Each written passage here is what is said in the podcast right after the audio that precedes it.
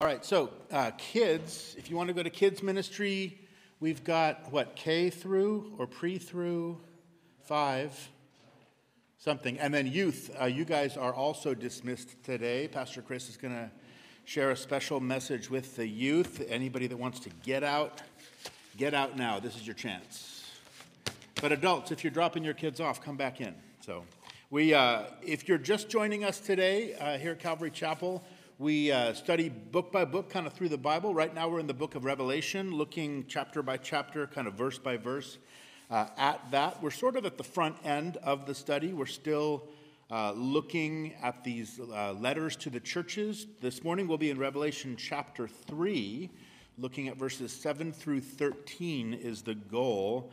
Uh, if you're joining us at home, we're super glad to have you. Uh, I'm excited about this text and what the Lord uh, has for us this morning.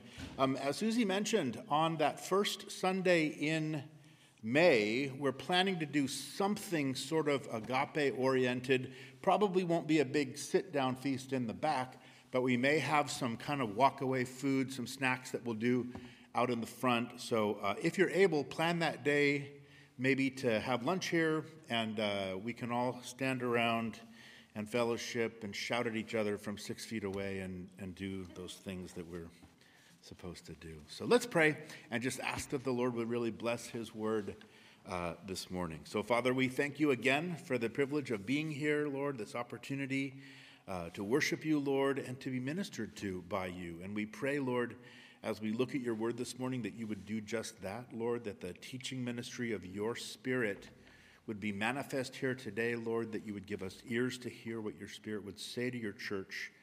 Father, um, share your heart with us this morning, we pray, Lord, and we know you want to do it. And so we ask you to do it, Lord, and we ask it in Jesus' name. Amen. Amen. So, again, this morning, we're going to continue on uh, to our next church, which I think in many ways is our best church. And it's the best church in the sense that it's our best example of a church that really blesses the heart of Jesus. And there are, there are so many lessons from this church. Like I said before, we want to jump right into it because I think what we're going to see is that this letter, maybe even more so than any of the other six, um, this letter is so packed with encouragement and it is packed with promises, and it really provides us with a very clear picture, not just of a church corporately, but of a believer individually, right? What are the marks of a believer that really blesses the heart of Jesus? And just very quickly, we did a, a more thorough review kind of as we jumped back in last week. But just real quickly, we first uh, saw the church at Ephesus. Remember, that was the loveless church. We went on to Smyrna, that was the persecuted church. Pergamos was the compromising church. Thyatira, of course, the corrupted church. Church. Last week we looked at Sardis, which was the dead church, and now kind of continuing moving around in our arc of the seven churches. This morning we're going to look at lessons from Philadelphia right? Jesus addresses the church there at Philadelphia, very often referred to as the faithful church. And as we jump in here with verse 7 of chapter 3, we're going to see that Jesus begins just as he has with his words to all of the other churches. He starts with a reminder, he introduces himself with a reminder about himself, something specific, something strategic that would have really encouraged that specific body of believers in their situation or their circumstance. So look what he says in verse 7. He says, To the angel, or the pastor, the messenger of the church in Philadelphia, right? These things says he who is holy and who is true, he who has the key of David, he who opens and no one shuts, and shuts and no one opens. Now, the ancient city of Philadelphia was about 28 miles southeast of where we just were in Sardis. And it was a relatively small city. It was actually the youngest of the cities, but it was a very prosperous city. It was located right in the midst of an agricultural area, a very fertile valley which produced grapes and therefore housed vineyards. And it was right along that main highway that led from Europe out to the east. And so, in very many respects, Philadelphia was kind of the gateway, if you will, from one continent to the other. It was a, a beautiful city. It was known for its beautiful buildings. It was often referred to as a little Athens. And of course, also, it was a city which was deeply steeped in pagan idolatry. Amongst all of these beautiful buildings, you could find all of these different temples to all of these different gods that were available kind of from that ancient Greek and Roman menu of different false gods. The city of Philadelphia, as we said, was pretty young. It was just founded in about 189 BC by a man named Eumenes II. And when he died, he was succeeded by his younger brother, Attalus II, and what Attalus II did is he named all these buildings after his older, older brother. He minted coins with his brother's image. He was constantly talking about his brother, and so consequently, the people of the town began to call him Attalus Philadelphus, because Philadelphus is the Greek word for love of a brother or brotherly love. And so, in time, the name of the city simply became the City of Brotherly Love or Philadelphia. And of course, right off the bat, I think that just the name speaks to us because there is a love that the Bible talks about specifically called a phileo kind of a love or a, a Philadelphia love.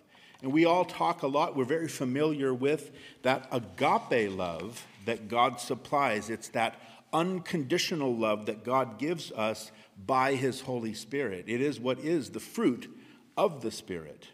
But the Bible also says we're not only to love each other as Christians with this same kind of agape love, but that we're to phileo love one another as well. We're to love one another with this brotherly affection simply because we are all part of the same family. We're all brothers and sisters in the Lord. And it doesn't mean that there's not some good old fashioned kind of sibling squabbling that goes on. Maybe even once in a while there's a little rock'em sock'em robots, right, that goes on within the body of Christ and the family of Christ. But we're called to look beyond all of that stuff and realize how it is that we are all connected in such a close and an intimate way. And maybe sometimes you've heard, maybe people even teach, that according to the scriptures, that we have to love other Christians, but we don't have to like them. Right? And boy, isn't that convenient sometimes, right? And yet I think we understand what they're trying to say, and yet if it's to the neglect of this phileo love, right, this, this affection that we're to have for one another, that, that understanding that we are all going through the same things as Christians as we live in this world. And so, if it's to the neglect of that, then it's to misunderstand the way that we're really called to love one another. The New Testament is filled with verses that talk about the need for brotherly love. Here's just one. When Paul wrote to the Romans in chapter 12, he said, Let love be without hypocrisy, be kindly affectionate to one another with brotherly love, in honor, giving preference to one another. And then six other times in the New Testament, we're called specifically to this same kind of brotherly love.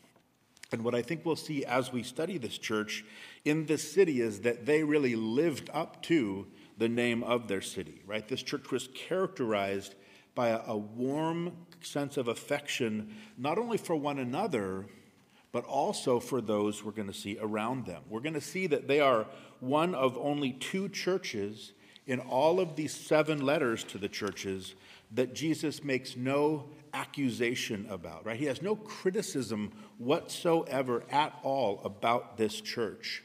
And as a result of that, rightly so, everybody throughout the history of the church wants to be a member of this church that we're going to look at this morning. Right? Again, at Calvary Chapel, we don't have church membership, right? What we all want to be a member of is the church of Philadelphia. And so, in Jesus' words, we're going to see the marks of the members that are part of this church, starting in verse 8 with his approval of them. He says, I know your works. See, I have set before you an open door, and no one can shut it. For you have a little strength, have kept my word, and have not denied my name. Now, what a wonderful resume for a church. It's short, but it is sweet, right? In the midst of this first century pagan environment and culture, with all of the immorality and all of the wickedness that was a part of every city of all Greek culture at that time, the believers here in the church of Philadelphia, they stood steadfastly against that flow. Jesus says that they've kept his word. They held fast to the teachings of the scriptures, right? They haven't denied his name, right? They held fast to the deity of Jesus Christ, that in his name alone was the power of our salvation. It's as Peter said in Acts chapter 4 that there is no other name among heaven given among men by which we must be saved. Now, it wasn't popular then in such a pluralistic society with you know a different god that you could find to worship literally on every corner. And it's not very popular now to claim that Jesus Christ is the only way to heaven based on what the Bible teaches. And yet it's the truth.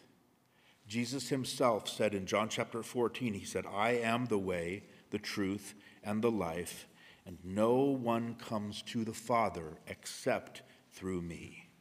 And the church at Philadelphia, this was a group of people who was faithful to that word, faithful to that name and everything it meant, and that they continued to teach that in this environment, whatever the pressure, whatever the persecution we're going to see that they were facing to do that.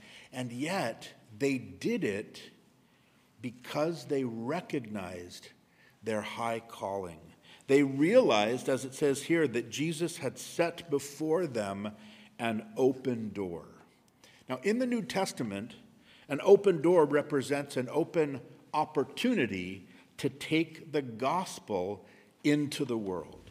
Right? That great commission that the Lord has given to each one of us to reach out even beyond our own church and reach into that surrounding world with the gospel. Of course, the very final words of Jesus recorded before his ascension into heaven, in Matthew 28, he said, Go therefore and make disciples of all the nations, baptizing them into the name of the Father and of the Son and of the Holy Spirit, teaching them to observe all things that I have commanded you. And lo, I am with you always, even to the end of the age. So it's his commission, right? It's our calling to take that gospel to everyone else in the world so that they would have the chance to let the gospel change their lives in the very same way that we've had that gospel change our lives. And notice, Jesus begins that whole Great Commission with one word, doesn't he? What is it? It's go because an open door is pretty much useless if no one will walk through it, right? If no one will go. But this is a church, right, that didn't just know the Great Commission or could preach about the Great Commission. They were a church who knew what the commission was and then they obeyed that commission, right? They went through that open door. Now, here's something that's pretty fascinating about the city of Philadelphia itself is that it was actually established with the deliberate intention that it would be a missionary city for Greek culture and for the Greek language, pushing it out into the surrounding areas. All of those surrounding areas, which the Greeks considered to be barbarian. Remember, in the Greek culture, they considered any group of people, no matter how advanced or how educated, how ancient they may have been, but anyone who didn't speak the Greek language, anyone who wasn't steeped in the Greek culture, they were just bar bars, right? Everything they said sounded like bar, bar, bar, bar, bar. So they were barbarians. And they needed to be evangelized. And so here, at what was, if you look on the map, it's kind of the eastern edge of Western civilization. This city was purposely placed there. It was modeled after the very best that Greek culture and Greek architecture had to offer, and it was supposed to be an outpost for the export of all things that were Greek. And of course, everyone living here in Philadelphia, they knew that that was their purpose. And the church that was there in Philadelphia, of course, they would have been looking at things with this as their context. And so, in that light, what Jesus is saying in essence, think about it, that if the world had gone to such great lengths, with such great intention and such great motivation to advance something which was so much less great, right? As great as you may think that Greek culture was, but if the world would do this, if the world did do this for the sake of advancing something so temporal, then we should be willing to do the same, and so much more so to take the gospel and for the advancement of the gospel and the eternal salvation of men and women. And the church in Philadelphia understood that. They lived with an eternal perspective, right? And others, a very outward focus. They had a, a worldwide vision, unlike the church of Laodicea, which we're going to see next week, was so completely self consumed. You know, all around our world, as well as in our neighborhoods and in our schools, if that our job sites, there are doors for ministry that are always opening, sometimes are closing. So it's important that we be alert and ready to take advantage of those opportunities when God gives them to us. And yet, I think if you're anything like me, so often God sets an open door of evangelistic opportunity right in front of us, and we just plain don't see it.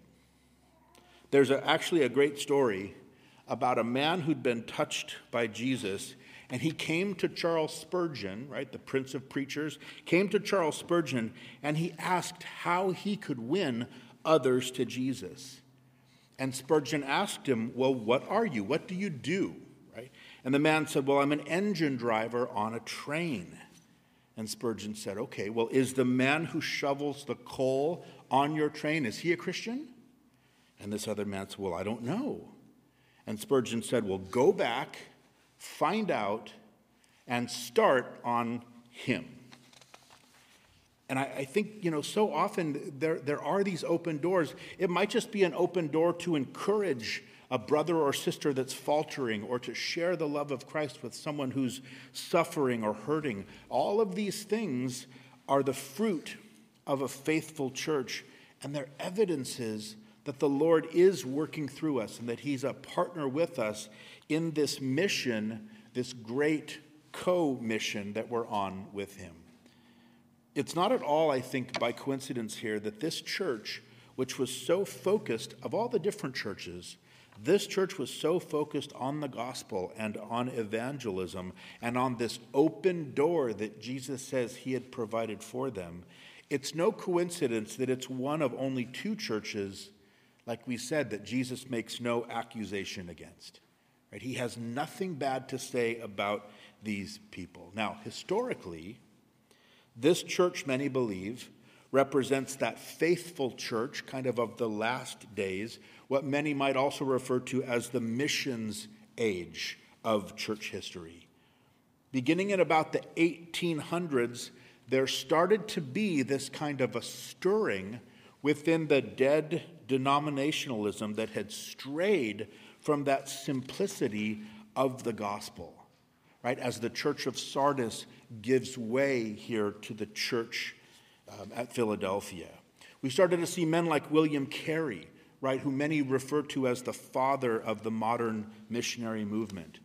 But this is the time we had William Carey in India, we had Hudson Taylor in China, we had Charles Spurgeon in London, we had Moody in America.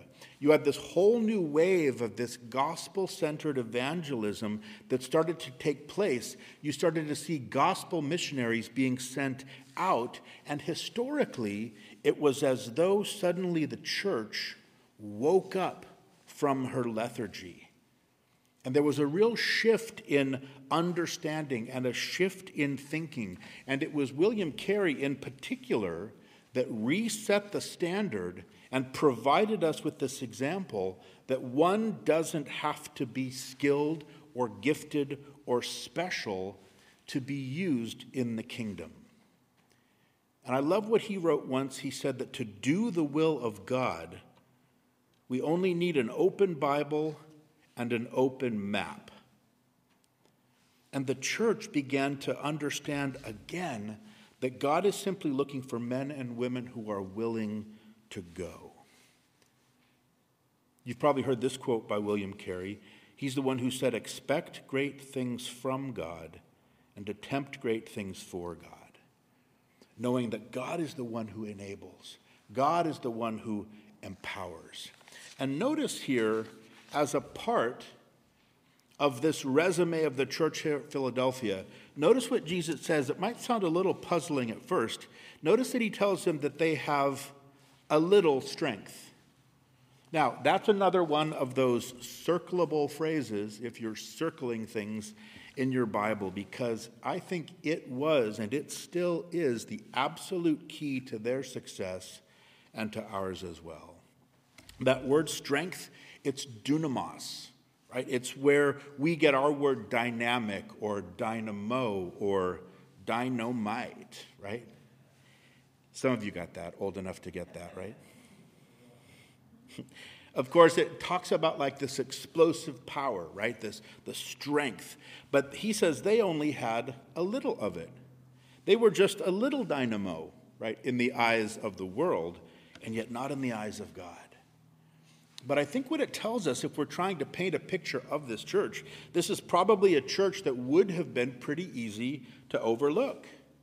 Probably a small congregation numerically. They probably didn't have a lot of political clout comparatively. They probably didn't have all the movers and the shakers of politics or of culture who were attending it. They probably didn't have that busy, bustling, bursting bulletin, right? All that activity that we saw that the church of Sardis had. They weren't the what's happening now church. And though though they might have been overlooked by the world, they weren't overlooked by God. And in fact, they were precisely what he looks for when he wants to do something wonderful. And I think that it's so critical that we don't allow ourselves to limit what God might want to do through any local church or through any individual believer based on size or appearance of strength or of power. Because here's a church that's relatively small, pretty powerless in the world's eyes, and yet they were an obedient church. And they were a faithful church. They were a church, we might say, after God's own heart. And God has always prized those things way above money and above numbers, above influence, above anything else. Right? Our success doesn't depend on our size, it doesn't depend on our strength, because God's strength, didn't we just look at this last week as he told the Apostle Paul? God's strength is made perfect in weakness. And we need to remember that concerning ourselves this morning. What is it that you sense that God is calling you to do? What is it that He's calling you to step out into or to do in obedience to Him? And so often we can think, oh, you know, I'm, I'm just, you know, I only have a little bit of strength. And surely God is looking for someone who, you know, some big, powerful person. And yet, no, He's not. He's looking for you. And if you doubt that, Listen to what he wrote to the Corinthians through Paul. Right in 1 Corinthians chapter 1, he says, To those who are called, both Jews and Greeks, Christ, the power of God and the wisdom of God. Because the foolishness of God is wiser than men, and the weakness of God is stronger than men. For you see your calling, brethren, that not many wise according to the flesh, and not many mighty, not many noble, are called. But God has chosen the foolish things of the world to put to shame the wise. Which side of the equation do you think we're on at this point? God has chosen the foolish things of the world to put to shame the wise. God has chosen the weak things of the world to put to shame the things which are mighty. And the base things of the world and the things which are despised, God has chosen. And the things which are not to bring to nothing the things that are, that no flesh should glory in his presence. But of him you are in Christ Jesus, who became for us wisdom from God and righteousness and sanctification and redemption, that as it is written, He who glories, let him glory in the Lord. God isn't looking for strength in us because He has all the strength that He needs. And in fact, what God is looking for is someone who's weak enough that when God begins to pour His own strength through that person, that that person will never ever for the rest of their lives convince themselves that what was accomplished had anything to do with them right and potentially rob god of the glory. So don't ever let your lack of power or your lack of stature hold you back from simply stepping out and walking through that open door when you see it. Of course we think about david Right here he is the last of the sons of Jesse, and in comes the prophet Samuel, and he says to Jesse, "Hey, bring me in all of your sons." And dad calls in all of the sons, except he doesn't even bring David in because he was so small and so insignificant. And the father thought, what could God possibly want with him? And yet, that is exactly who God chose. And God chose him to make him into the greatest king in the history of this world next to the Lord Jesus himself. God has all the power he needs. He has all the strength, he has all the wisdom, he has all of the everything that he needs. What he's looking for is weak vessels. Right? Those of us who have just a little strength that he can then pour through and we get so paralyzed by our weakness until we understand that our weakness is the very thing that God is looking for. And when we look here at the church at Philadelphia, what we see is that God has some tremendous promises that He provides to their weakness. Promises that are great enough and are more than enough to make up for their little strength. One of those promises was back there in verse 7 in the way that Jesus introduced himself to the church. It would have been such an encouragement to this church when he said that he, he is he who has the key of David, he who opens and no one shuts, and shuts and no one opens. Jesus had provided them, just like he's provided us, with this open door to bring the gospel message to those who so desperately need it. And what he's saying here is that nothing will stand in the way of what it is that he is trying to do. Remember in John's vision of Jesus in chapter 1, we saw that Jesus was the one who held the keys of hell and death. And the key, we said, represents authority, right? A person who has the key to a lock has authority over that lock and therefore the door of the lock. So Jesus has the authority over our very worst enemy, which is death. And here, to this missionary church, he says he holds an additional key, this key of David. And that takes us to Isaiah 22, where he's, the key of David is spoken of. Remember, it's the Old Testament that interprets the book of Revelation for us. And just quickly, you remember during the reign of King Hezekiah, he had this one unfaithful servant named Shebna who abused his authority, and then he was replaced by a godly servant by the name of Eliakim, who it says was given the key of David.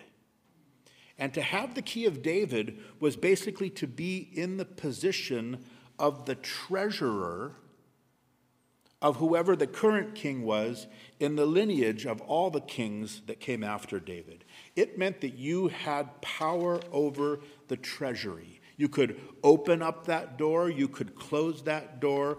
All access to all the treasure happened through you.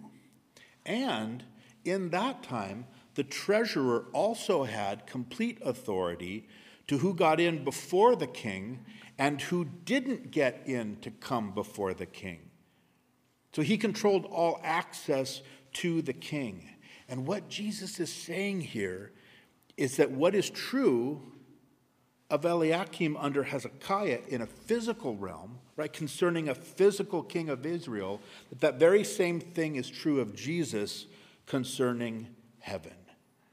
He's the one who gives us access to all the treasures of heaven. He's the one who provides us with the means to have access to the Father or not, and He is the only one who does that. So I think in this introduction, there's a reminder to them to say, look, I'm in control of the spiritual, I'm in control of all of that. And I think that that's so important, whether it's about Philadelphia or it's about Mountain View, or it's about our own lives or our own sort of mission field, that no one can successfully interfere with God's plans for our lives. And that is something that we can rest in. He is going to accomplish His will and His plans, and He's going to do it despite any potential opposition that might potentially come against us. Right, which brings us to this another precious promise Jesus makes to this church. Look in verse 9 as he launches into his assurance for them. He says, Indeed, I will make those of the synagogue of Satan who say they are Jews and are not, but lie indeed. I will make them come and worship before your feet, and to know that I have loved you. You know, one way you can always tell when the Lord is at work in and through you is opposition. Right? A faithful church will always endure a great deal of opposition from the false church. And Jesus refers here to this synagogue of Satan who say they are Jews and are not. Now, in the first century, these were those Jews who opposed the believers and their Christian testimony. We saw Jesus mention the same type of people in his words to the persecuted church at Smyrna. Now, he's not referring, of course, to all Jews, but to a certain type of Jew at that time who used all of their power and all of their influence to make things thoroughly miserable for the Christians in these cities during the first century. It's the very same sort of Jew that we saw in Acts following the Apostle Paul from city to city to city, trying to destroy his testimony. It's the very same Jews we see in the Gospels who are constantly confronting Jesus himself during his ministry, and to whom Jesus had some pretty sharp words of rebuke. Remember in John chapter 8, he says to this group of Pharisees, he said, If God were your father, you would love me.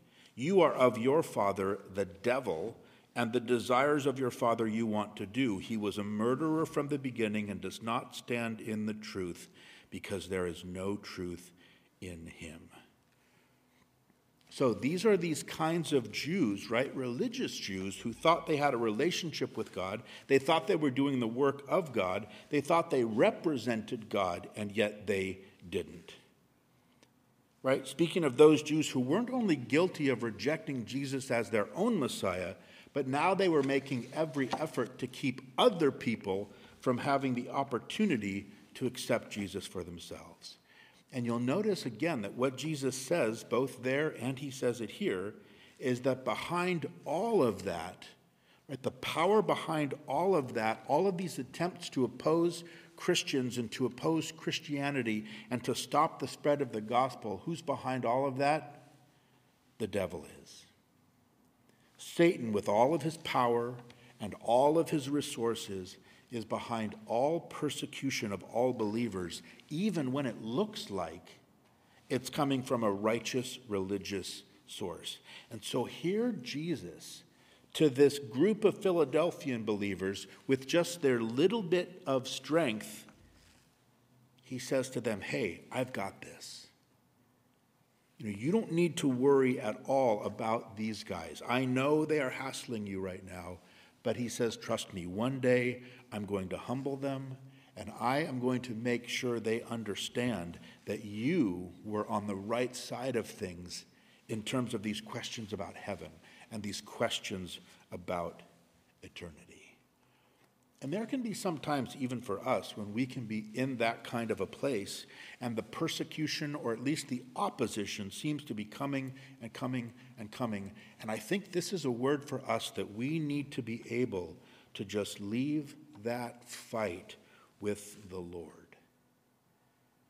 Because here's what happens if we choose to always fight against those who are persecuting us or against those who are opposing us, Jesus knows exactly what will happen, and that is that we will never go through that open door that He set before us.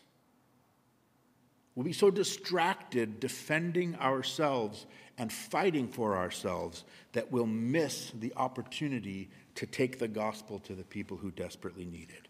And I think that we need to be so careful and we need to be so mindful of this. And there is a balance, so please don't take this too far. Don't mishear me on this. But we are in the middle of a culture war in our country, and it is literally a war for the soul and for the direction of this country. And the stakes are unspeakably high. Of course, we're talking about temporal things, right? We're not talking about eternal things. But it's huge and it is important. And yet, we can never allow ourselves to get so bogged down by the culture war that we cease to preach the gospel, or that we stop to share the gospel, or that we cease to be about the gospel and to be known for the gospel but to let people know of God's love for them and of what God has done for them. Because as Christians, you know, we can roll up our sleeves and we can get into a fight with every other kid on the block, and we might even win some of those fights sometime. And yet, as we're fighting, how many people have slipped into a Christless eternity while we were distracted and busy over here? You think about the Apostle Paul, he was the perfect example of this. You think about the way that he was hounded every step of every missionary journey by all of these people who were doing things that were unfair and doing things that were wrong, and all of that. And yet, what did Paul do? He stayed on message. You could not get him off message. That message that Jesus is the promised Christ according to the scriptures and that salvation is found in him. Paul could easily have spent the last 30 years of his life fighting these people every single day, and yet he didn't do that. He did do what he had to do to stay free of them and to continue to do what God was calling him to do, but he stayed on message. He always stayed missions minded. He stayed ministry minded in his focus. And we need to watch that today. We need to keep taking the gospel out to people. Now, with that said, there are people who God has called as Christians to be actively engaged in this culture war. And I'm not saying that people aren't called to fight this battle. God calls people to stand and to fight all of these kinds of things. And yet, for each of us, don't forget about all those people who are just waiting to hear that gospel and maybe waiting to hear it for the very first time. And we need to stay focused and we need to stay on message. I hesitate to say we need to stay on mission, right? We need to keep on keeping on. And in fact, if you look down, look at just the first few words in the next verse. We, what we see is that Jesus says that this church was a persevering church. He says, You have kept my command to persevere. Their lives were marked by perseverance. And that word perseverance is a wonderful Greek word, hupomone. And I know it sounds kind of Italian, right? Like, oh, I'll have the rigatoni with a side of hupomone, right? And yet it's Greek. And what hupomone is, is hupomone is this ability to endure when circumstances are difficult, and yet it's, it's not kind of a passive sort of a just sitting down and, and just letting things happen to you. It's more of a triumphant facing things head on so that out of this evil, something good can come. It's a, quality that makes progress against a trial. And there's an old saying, I think, that sums it up so well. It says that the difficulties in our lives, the obstacles we face, give God the opportunity to show his power and grace. And hupomone is what allows us to have that kind of a perspective. It's a steadfast endurance that says you just keep on going forward no matter what. And that's what characterized this little church. They didn't just quit when things got hard. No matter what, they stuck with the Lord, they kept on pressing forward. And because of this faithfulness, we see yet another one of these fantastic promises. Look at Jesus continues in verse 10. He says, Because you've kept my command to persevere, I will also keep you from the hour of trial which shall come upon the whole world to test those who dwell on the earth. So Jesus promises to deliver these faithful believers from this coming time of judgment. Now, the clear teaching of the Bible is that there will finally come a day when our gracious God will pour out his wrath in judgment on an unbelieving world. And it's what's known as the Great Tribulation period. It's that seven year period, which we're going to see detailed and described for us in chapters 6 through 22 of this book. And here in this verse, we have one of the strongest, strongest declarations that the church, right, the faithful and the believing church, that the church will not go through that tribulation time. That we will be removed, or you may have heard the word, will be raptured from the earth up into heaven before that begins. And true believers today are all a part of that Philadelphia church and will not enter into that seven years of awful judgment on the earth. It's as Paul wrote to the Thessalonians, he said that God did not appoint us to wrath, but to obtain salvation through our Lord Jesus Christ. And note that Jesus specifically says here in verse 10, he says, I will also keep you from the hour of trial.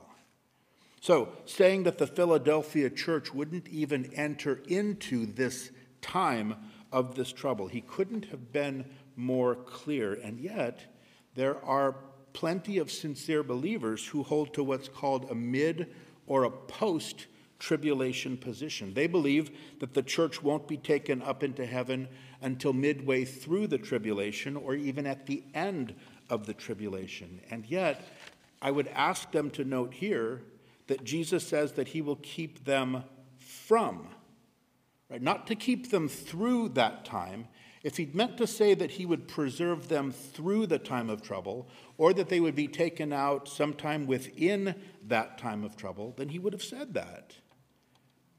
And of course, we're going to see much more on this as we progress through the book. And yet, what this does is it provides such needed encouragement, certainly for the Philadelphians, but also for us because there are those times when it seems like everything is just mounting up against us, right? And the world is just getting worse around us, and that everything is just headed in the wrong direction and it's very ripe for judgment. And yet, the promise is that one day all of that is going to change. And that before that judgment comes, Jesus promised that he's going to pull us out before that tribulation comes upon the earth. So, everyone that's a member of that Philadelphia church, right, we should all be looking expectantly, not for the tribulation, but for the rapture. We're not looking for the Antichrist to show up. We're looking for Jesus Christ to show up and to take us out of here. Now, as he finishes his words to this faithful church, here's one more quick word of admonition, but it's also a great promise. He says in verse 11 Behold, I come quickly. Hold fast what you have, that no one may take your crown. So here's an important encouragement that his return is imminent, although it may not necessarily be immediate. Remember, we said that word quickly. It's the very one that we, he used in chapter 1, and it actually more so means suddenly. When he does return, he's going to do it suddenly, he's going to do it without any warning. And so the Lord Jesus could actually come at any moment. And understand this that scripturally and prophetically, there is nothing else that needs to occur before the return of Jesus Christ for his church at the rapture of the church. And most students of Bible prophecy believe that it is the ne- very next event on God's prophetic timetable. So the worse we see things getting, the closer his return is. And I think that that should be such an encouragement to us as believers that we need to just persevere in our walk with him. Right? We need to remember that he is coming and we need to be prepared for that coming. Right? Don't depart from this foundation that we have as the Church of Philadelphia of walking through these open doors of evangelistic opportunity and of being reliant upon the Lord and of being faithful to Jesus and of persevering through Him, we need to simply hold fast, hang on to those things. And yet, Jesus says, for those who do that, for those who persevere, and for those who do hold fast, he says, but wait, there's more, right? There's even more assurance for them. Look at verse 12. He says that he who overcomes, I will make him a pillar in the temple of my God, and he shall go out no more. And I will write on him the name of my God and the name of the city of my God, the new Jerusalem, which comes down out of heaven from my God. And I will write on him my new name. So by the time we get to the final chapters of this book, they're going to detail for us the entire New Jerusalem, right? That it's going to be both the ultimate temple and it is our eternal heavenly home. And what a wonderful final verse here as the Lord directs the focus of these Philadelphians up to heaven, right? To the reality of eternity with Him and of our very permanent immovable place in the presence of God. So he's saying to these Philadelphians that they will be standing before God when everything else in the world has fallen apart, when everything else in the world lies there in a heap. You'll be a pillar, he says, which speaks of permanence. And this would have been an especially powerful picture to the Philadelphian believers because Philadelphia was a lot like California in that it was earthquake country. The Philadelphians knew what it was like to have an earthquake shake through the city and to only have the pillars of these great buildings be the only thing left standing after the quake. There was nothing in that beautiful city of Philadelphia which could really be considered stable or sure in light of these constant earthquakes. And yet, Jesus is promising that this coming city, right, the new Jerusalem, heaven itself, is sure for us and it is stable and it is safe. And then he even promises that they shall go out no more. Because what would happen when these earthquakes would hit these cities is that the people would, throughout that whole region, they would leave their homes, they would go out of the city, and they would camp in these little tents outside the city limits because they were afraid to go back in because of the aftershocks. And so life for them was this kind of a pattern of abandoning the city, going out of this place, then coming back into the city. It was this whole sort of cycle of uncertainty, always living in fear for their safety. And yet, Jesus is promising that in heaven, there will be no fear for our safety. We'll be safe, we'll be secure in that continued fellowship, that eternal intimacy that we're going to have with Jesus. Right? His name will be written on us forever because we belong to him. And I love what Abraham in the book of Hebrews, it said that he waited for the city which has foundations, whose builder and maker is God. There is no surer foundation than heaven. And Jesus offers us that same strength that we can stay standing in him when everything around us is crumbling in ruin. And I think it's such a wonderful thing to stop and to consider that all of these promises that we possess in Christ Jesus, not only are they awesome, but they're eternal. Jesus finishes in verse 13. He says, He who has an ear, let him hear what the Spirit says to the churches. So now we see why, right? Every church wants to be the church of Philadelphia. Every believer wants to be a member of that church. And here we see such beautiful characteristics of the church, and we see the way that Jesus saw the church. We see these powerful promises that he made to that church. And then we see these marks of everyone who belongs to that church. No matter what church they happen to attend, right? Whether it's Calvary Chapel of Mountain View or whether it's First Community Church of, of wherever, right?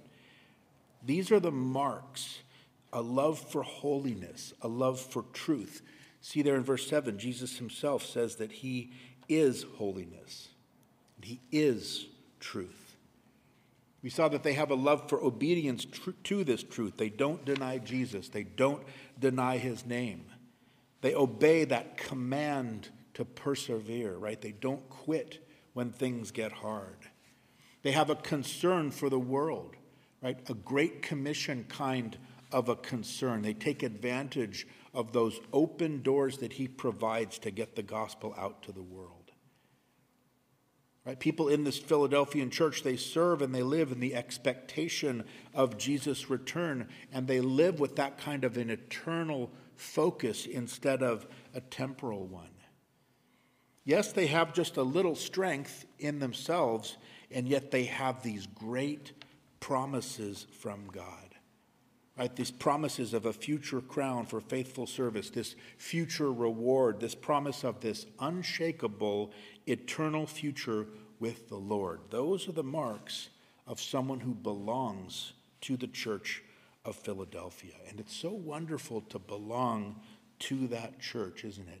Because that's the church that really blesses the heart of the Lord Jesus. Amen. Amen. Let's pray. So, Father, we thank you, Lord, for your word, and we thank you for the great encouragement that it brings to us, Lord, the example that it provides for us. Lord, we thank you for the church at Philadelphia. Lord, we thank you for who they were. Lord, we thank you for what it is that you did through them. Lord, we thank you most of all, Lord, that we can continue to be a part of that church. So, Father, we pray that you would help us, Lord, to have these same marks evident in our own lives.